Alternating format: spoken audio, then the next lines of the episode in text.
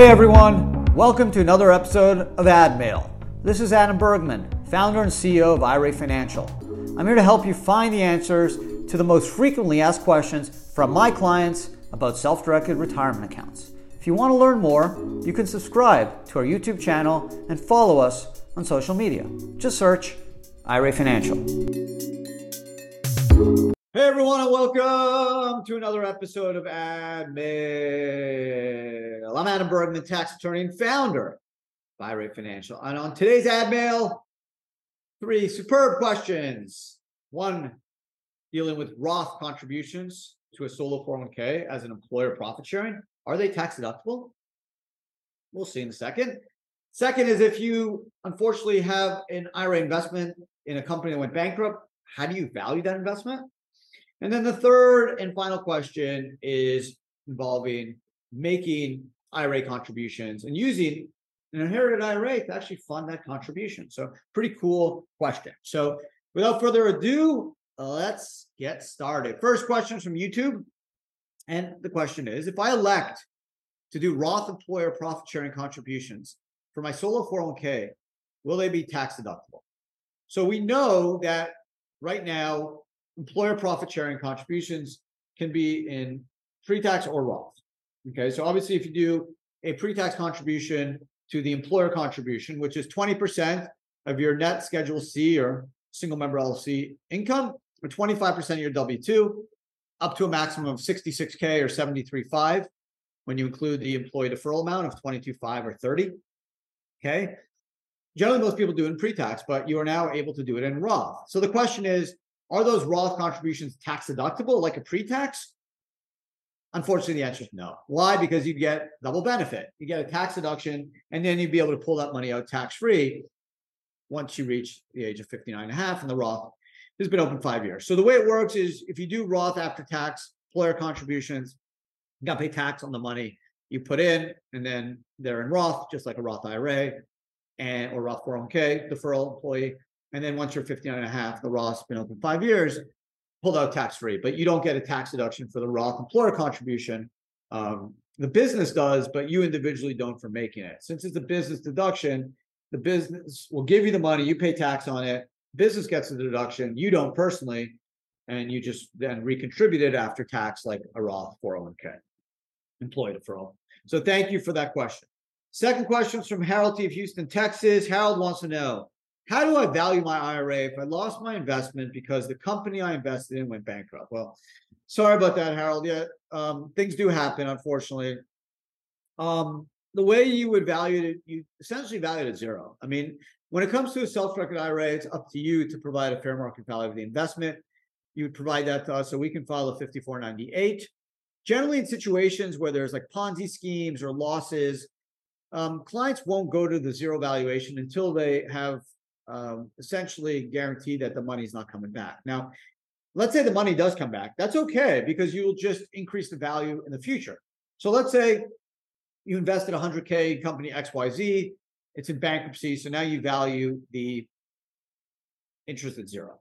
But let's say there's a bankruptcy exit plan next year and someone pays 30 cents on the dollar. So now your 100 grand is worth 30K.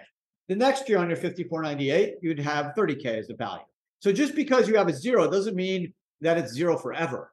It could always be increased or decreased accordingly based off the value at the time, 1231 of the year in question. So you want to be as accurate as possible. And just because you put a zero valuation doesn't mean it has to stay at zero.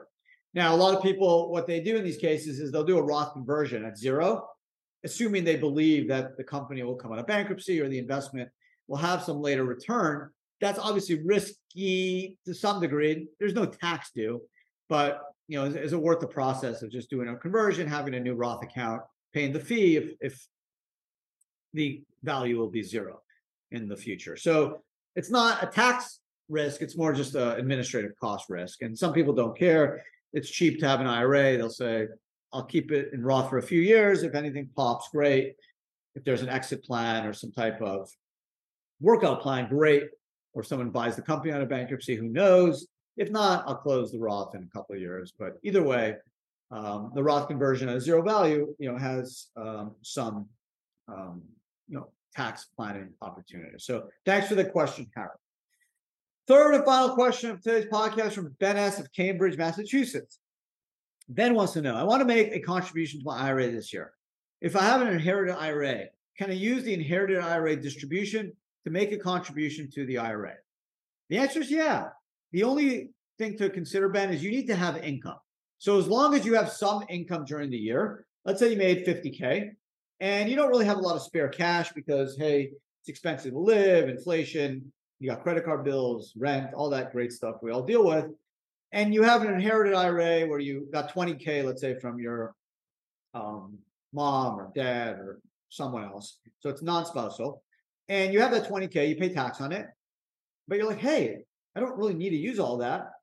Instead of saving it personally, why don't I just dump 65 or 7,500 into an IRA or, or Roth and let it ride and let it save tax free?